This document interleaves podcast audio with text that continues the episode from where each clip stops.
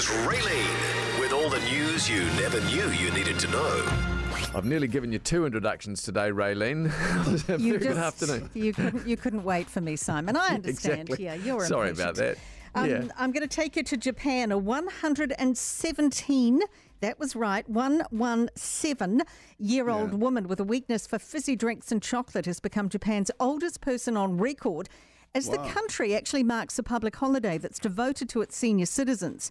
Kane Tanaka, who'd already been recognised by the Guinness Book of Records as the world's oldest living person in March of last year, achieved the all time Japanese age record on Saturday when she became 117 years and 261 days old.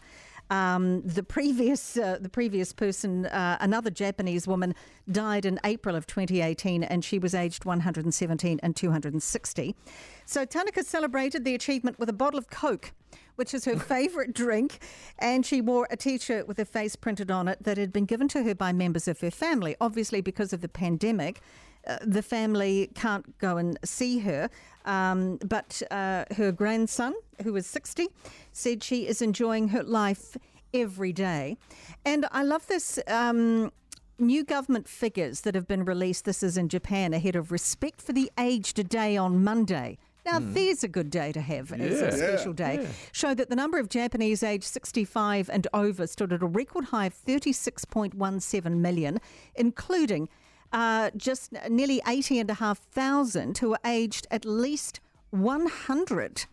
Wow. And the number of centurions rose, centenarians, I should say, rose above 80,000 for the first time, underlying, underlining the financial and healthcare challenges that are posed by the country's rapidly ageing population. And again, women accounting for more than 88% of the total. Sorry about that, guys, but you know. No, well, It's Phil's pretty eyes lit up when you said about celebrating National Aged Day. Don't worry about that, Raylene. Good, right, good on you, Raylene. I'm with you.